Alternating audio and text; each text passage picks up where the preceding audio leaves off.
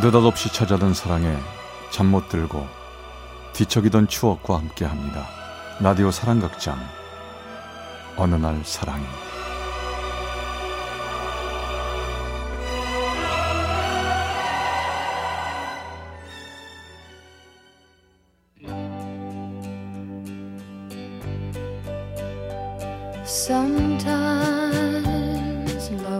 사랑의 체험수기 어느 날 사랑이 제27화 두 번째 사랑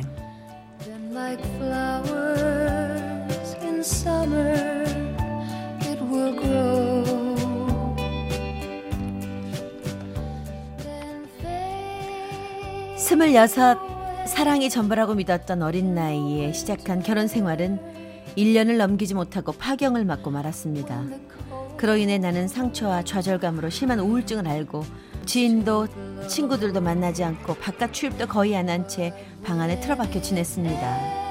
보다 못한 부모님께서 병원에 데리고 갔고 세 달이 넘도록 우울증 치료를 받고서야 겨우 뭔가를 할 용기를 갖게 되었지요. 그리고 부모님의 도움을 받아 적은 돈으로 학교 앞에서 다섯 평짜리 분식집을 열게 되었고 1년을 지낼 즈음 가게도 어느 정도 자리를 잡았고 저도 정신적으로 신체적으로 아주 많이 건강해졌습니다. 그날은 새 메뉴 개발을 하려고 장을 봐서 가게를 출근을 하던 길이었어요. 평소에도 차량 통행이 많지 않아 거의 신호등을 지키지 않고 건너던 길이라 그날도 무심히 길을 건너고 있었지요. 어, 조심해요! 그 순간 저는 바닥으로 내 동댕이 쳐졌습니다. 차 안에서 운전자가 내리더니 제게 심한 욕설을 하며 화를 냈지요. 아, 당신 죽으려고 환장했어. 여기가 저, 저기 뛰어들면 어쩌자는 거야. 죽으려면 혼자 죽지 왜 엄한 사람 신세 망칠 일 있어? 그러자 그때 누군가가 저를 부축해 일으켜 주더군요. 아, 괜찮으세요? 어디 봐요? 아니 도대체 눈을 어디다 두고 다니는 겁니까? 예? 아, 저 제가 처음부터 상황을 지켜봐서 아는데요. 이분이 일부러 뛰어든 것도 아니고 신호를 못 보고 건너려다가 사고가 난 것 같은데 저 웬만하면 좋게 좋게 해결하시죠. 저 일단 이분이 힘들어 하시니까 병원부터 모셔가죠. 아 병원요? 아, 멀쩡하게 보이는데 무슨 병원을 가요? 아니 괜찮아요. 병원엔 안 가도 될 것 같은데.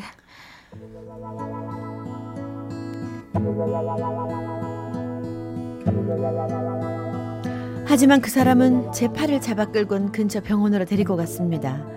다행히 큰 외상은 없었지만 사고의 충격으로 반나절 정도 입원해서 안정을 취해야 한다고 했지요.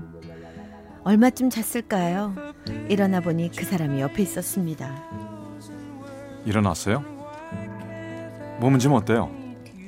너무 곤히 자길래 못 깨웠어요.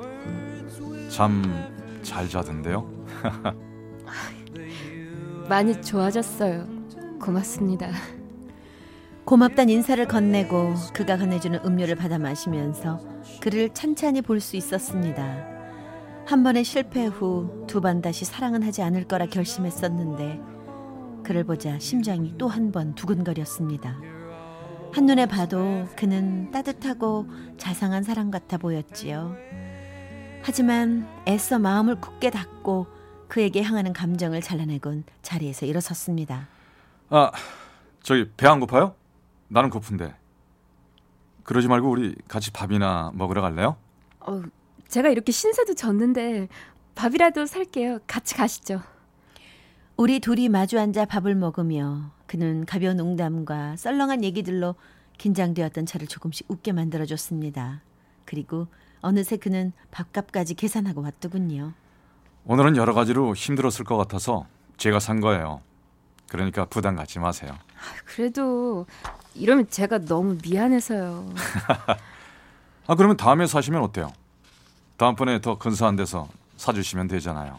저기 밥 말인데요. 제가 나중에 밥 사드린다고 한 거요.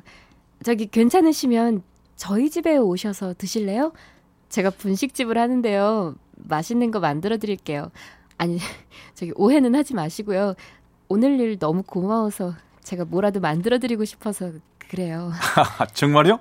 예. 아, 그러면 저야 좋죠. 저 위치가 어딥니까? 내일이라도 당장 가겠습니다. 저는 그에게 약도와 전화번호를 적어주었습니다. 그럼요. 언제든지 오세요. 오시면 무조건 공짜로 해드릴게요. 그리고 다음 날 야간 자율학습을 위해 급하게 저녁을 먹고 들어가는 학생들에게 웃으며 힘내서 열심히 하라고 인사를 하고 돌아서는데 그가 문을 열고 들어왔습니다. 아직 테이블을 미처 정리하지 못한 터라 당황스럽긴 했지만 서둘러 한쪽 테이블을 깨끗이 닦아 그에게 자리를 권했습니다. 아, 자 정말로 공짜는 뭐든지 먹어도 되는 거죠? 그럼요, 물론이죠. 뭐든지 시키세요. 음, 김밥하고 라면요. 특별히 제일 맛있게 만들어 주세요. 그는 제가 만들어준 김밥과 라면을 너무도 맛있게 먹고는 일어섰습니다. 아, 잘 먹었다. 또 와도 되죠? 그럼요. 언제든지 오셔도 환영입니다. 문을 나서면서 그가 물었고 저는 웃으며 언제든지 오라고 했습니다. 그리고 다음 날 같은 시각에 그가 또다시 찾아온 겁니다. 오늘도 공짜로 주실 거죠? 어휴, 이러다 단골 되시겠는데요?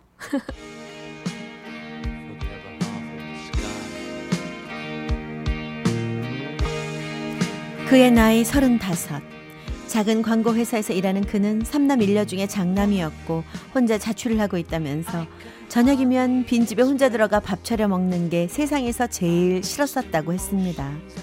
그리고 그는 주말만 빼고 거의 날마다 가게에 들러 공짜 저녁을 먹고 갔고 올 때마다 제 일을 조금씩 거들어주며 밥 먹는 동안 이런저런 얘기들을 들려주며 저를 웃게 만들어줬죠.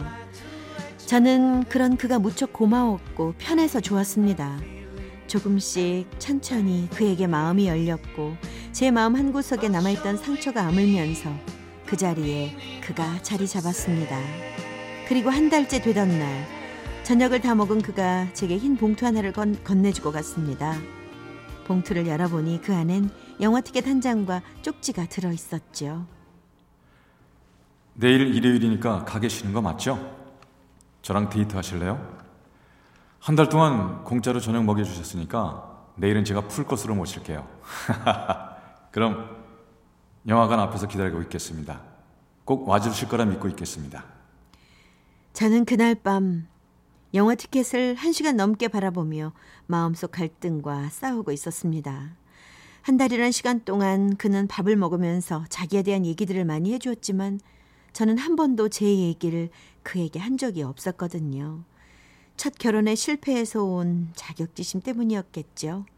그런데 그가 이렇게 데이트 신청을 하면서 자기의 마음을 내비치자 어떻게 해야 하나 고민이 됐습니다. 그리고 다음 날 약속 시간에 영화관 앞으로 나갔습니다. 아, 역시 약속 지켜주셨군요. 고마워요. 저 일단 차 한 잔 할래요?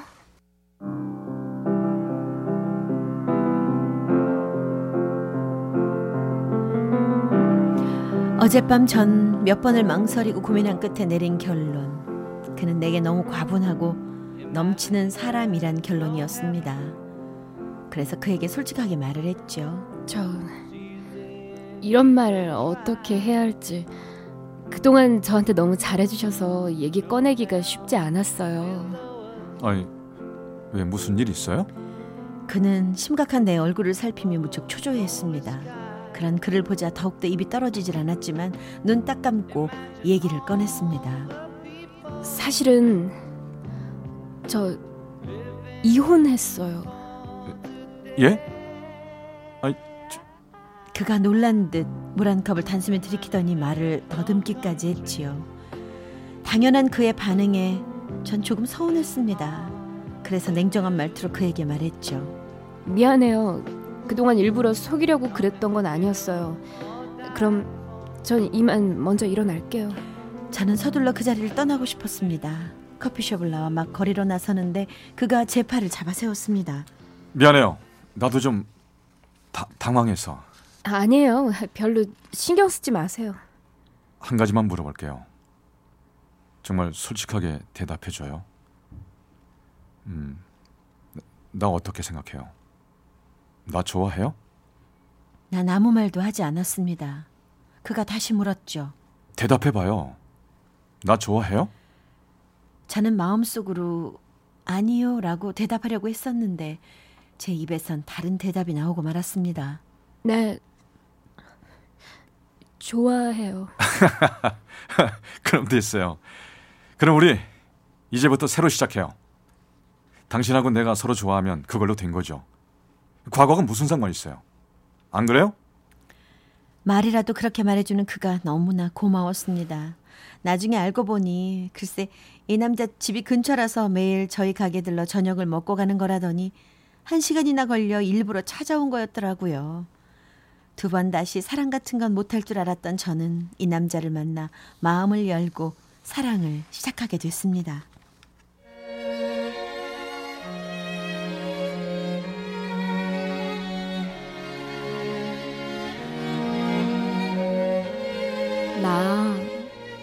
생각해요. 내가 이렇게 행복해도 되나 하고 말이에요. 무슨 소리 하는 거야?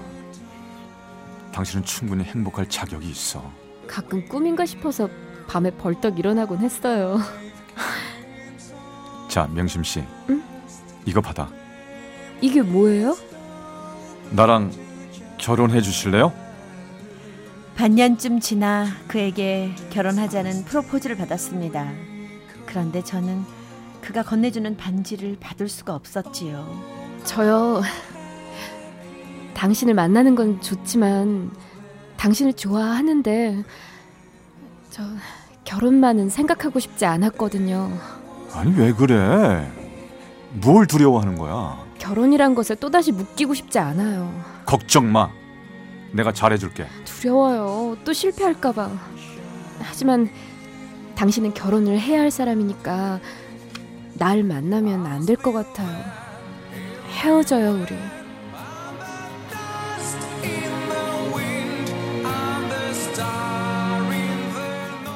전 어쩔 수 없다는 생각에 그와 헤어지기로 했습니다. 그게 내가 사랑하는 그 사람을 위해 해줄 수 있는 일이라는 생각이 들었거든요. 힘들었지만 보고 싶었지만 만나지 않기로 하고 그리움을 꾹꾹 누르고 있었습니다. 며칠 후 분식점 일을 마치고 나가는데 약간 술에 취한 그가 서 있었습니다.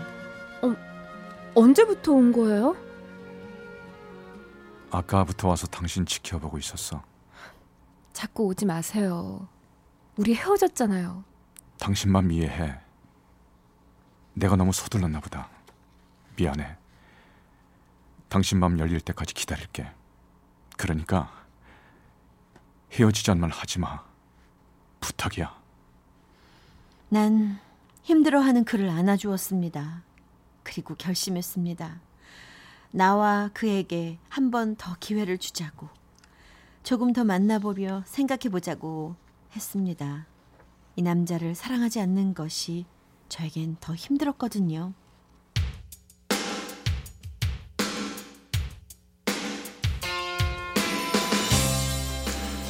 그리고 2년이란 세월이 흘렀습니다. 저는 한결같은 마음으로 저를 기다려준 이 남자의 프로포즈를 받아들이고 결혼식을 올렸습니다.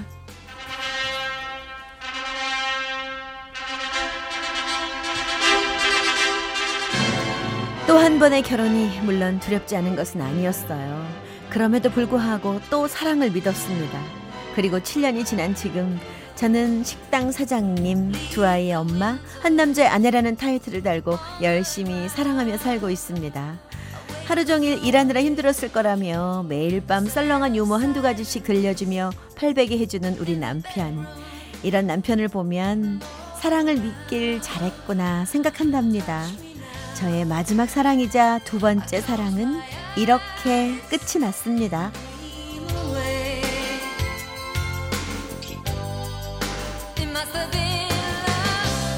광주 북구 우남동의 김명심 씨가 보내주셨습니다. 어느 날 사랑이 제27화 두 번째 사랑 편이었습니다.